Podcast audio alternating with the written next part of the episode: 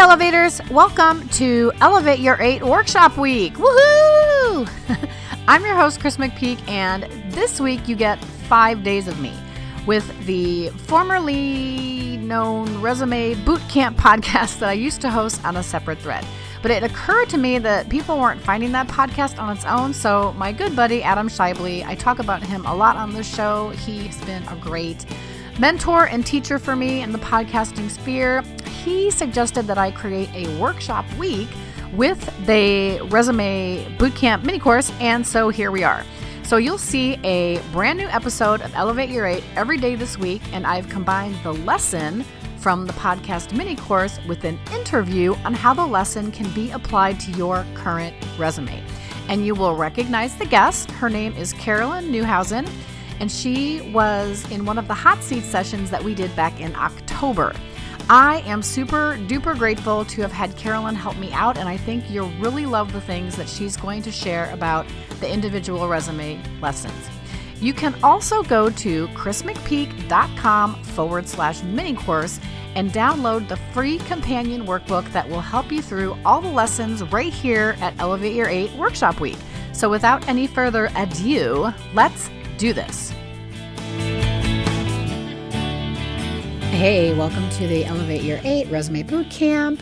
And we are here at the third episode of this mini series.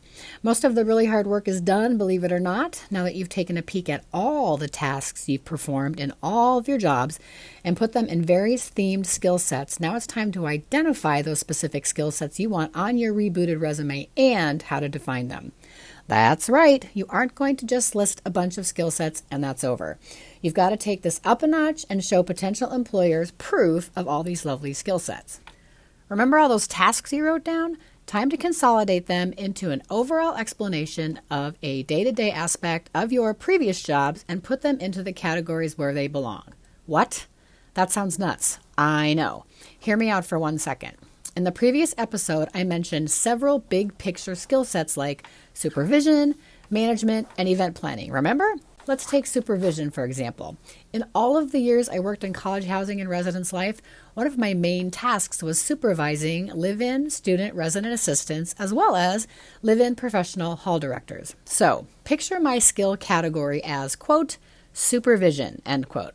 Then below that category, I'm going to write these two things 12 years supervising paraprofessional student resident assistants. Number two, seven years supervising full time postgraduate hall directors. See what I did there? I honed that specific skill into how and when I performed them.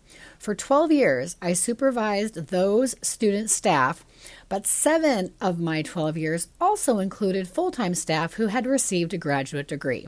Now, a potential supervisor will know that I'm a seasoned supervisor who can easily lead a team.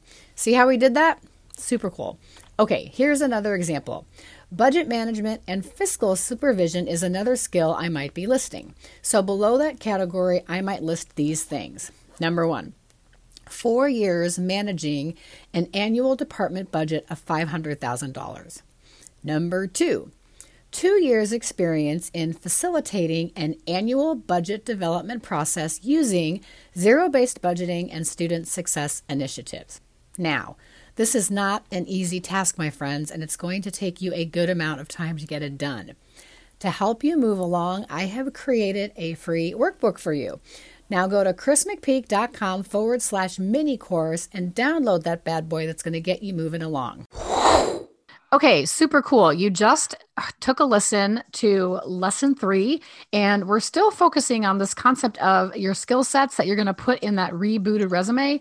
And again, this is our opportunity to show our potential new employer all of the things not only that we're capable of doing, but things where we can add value for them. And we were talking previously about the difference between soft skills and hard skills or job skills. And we did uh, a portion of the exercise where I would hire Chris to do this task because of her skills in this area. And that brings us to a place where we can finally do some grouping. And in the uh, lesson you heard earlier, I believed I talk, talked about a administrative assistant concept, and she had taken all these tasks and funneled them into to these categories. Now we're going to sort of put the categories in an order in a place where they where they belong. So I also give the example of supervision and fiscal management, and specifically for me, I talked a bit about um, the different times of people that I'd supervised over the years, from student staff to graduate assistants to full time postmasters people, and then putting that in a groove to where the employer is looking at that and they're seeing a package of supervision that I'm capable of bringing to that to that position. So again, Carolyn's back with us again to sort of break this down in terms of her own experience playing around with the new skills-based resume. So um, Carolyn, in terms of starting to clump all these things together and, and put them in a beautiful order on the page, um, sort of what were your takeaways from the lesson? Yeah, I what I would say first and foremost is I, I kind of struggled with this a little bit only insofar as what I saw in my own roles in entertainment tech companies, and I think the roles of my colleagues is that there felt like there was no clear demarcation. Like you were hired, for example, to be um, social media metrics guru. Like you, uh-huh. so your job, you know, for example, like, um, you know, let's say if I had a friend named Christine who, you know, um, was hired for that particular role, like, is she mining data to f- social media data to like look at trends and tasks? Sure. Does that kind of bleed through to business intelligence? I would say so. And so I think sure.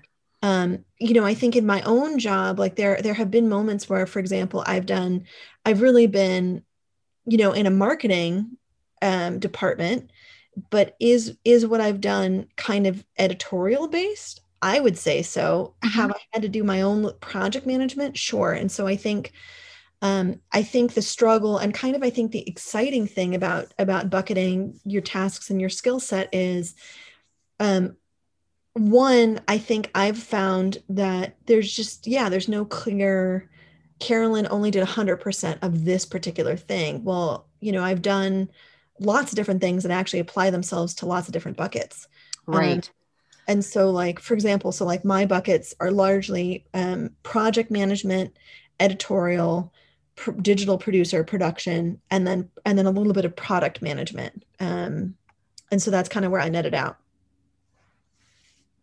And so the resume that you that you have now versus the resume that you had before do you feel like that represents what you're able to bring to a company? Like the lessons up till now has it put you in a position where if you wanted to apply for maybe something in a production field that that wasn't in your previous industry like maybe let me put it in higher education. So yeah. coming to work for um, strategic communications and marketing at a institution of higher education do you feel like you could make that switch and offer up those skills in a way that would make you um, highly um, competitive in that position? I do. I think i think um, a strength of bucketing of kind of finding categories or themes of like where your skill sets fit is i think it's more um i think it becomes like by doing that it a i think and and i'd love to to touch on confidence which i i'll come to i think at some other point but i think it, okay. it lends itself um by by doing that it becomes clearer to i think it becomes clearer to to anybody writing their resume of like um, oh wow like my skill sets apply themselves to this category or theme. And i think by having that um, by having that i just think that it lends itself some confidence because it's yep. it's clearer. You've basically taken like a like a a you've basically kind of reverse engineered like a super super fancy like french recipe like coq van or something. Right. So like where it just you look at it and you're like exploding duck or whatever and you're like oh my god this sounds so complicated to make. I don't know how i can make it. But then it's like when you look at the ingredients you're like oh wait but i have baking soda and i have salt and i have olive oil so i have all these things and with these things i can make i can then go to make like coq van or you know um uh, I'm blanking on all my other French recipes, but uh, or whatever. Um, Souffle. that's right. All of these, all of these different things, and I think it also reminds me of something that um, this career coach that I follow. Um, uh, if you don't mind me referencing her, no, not at all. Go for it. She is Ashley Stahl. I think I've talked uh-huh. to you about her before. She's incredible. And she, um, in like her flagship course, she had this quote that really stood out to me, which was whenever an employer or potential employer looks at a resume and is confused, confusion means no. So if they're confused by your resume, pass. By goes yeah. in the goes in the, the the pile of I don't want to look at it. But if you clearly, I think, bucket and kind of categorize where your skill sets fall.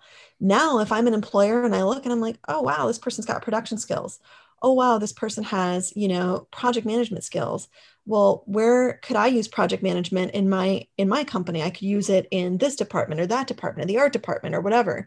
I think it it helps it helps clarify what you can do like ultimately that thread of what you can do and how you can benefit a company more so than like that's more important than like an employer seeing your resume and going oh well they worked at cbs and but they did like all these tasks and like how do these tasks drill down to what i need? Right. You know what? I love that example and it makes me think of a time where an engineering student asked me to look at his resume because he had all of these internship things but he decided he didn't want to do res- engineering anymore. Yeah. He wanted to get into uh, I forget what he exactly what he wanted, but he gave me his resume and I said, "Well, I can't, you know, I I'm an educator. I can't diffuse this this all of this vernacular means nothing to me right, so right. all I, I would look at this and say okay well this person's not qualified to do this job because all he knows how to do is engineering and and so trying to re refocus some of the the skills into something that's applicable for a specific field or career and we'll talk about that a little bit in the next lesson um, but yeah I, you're right if there's confusion there someone's going to pass because right. they have not seen then how that person can contribute so yeah that's a really great observation yeah that's lesson three and carolyn will be back in our next episode and we're going to talk a lot about ranking skill sets and categories, putting our buckets in the right order for the job that we want. So we'll see you in this next episode.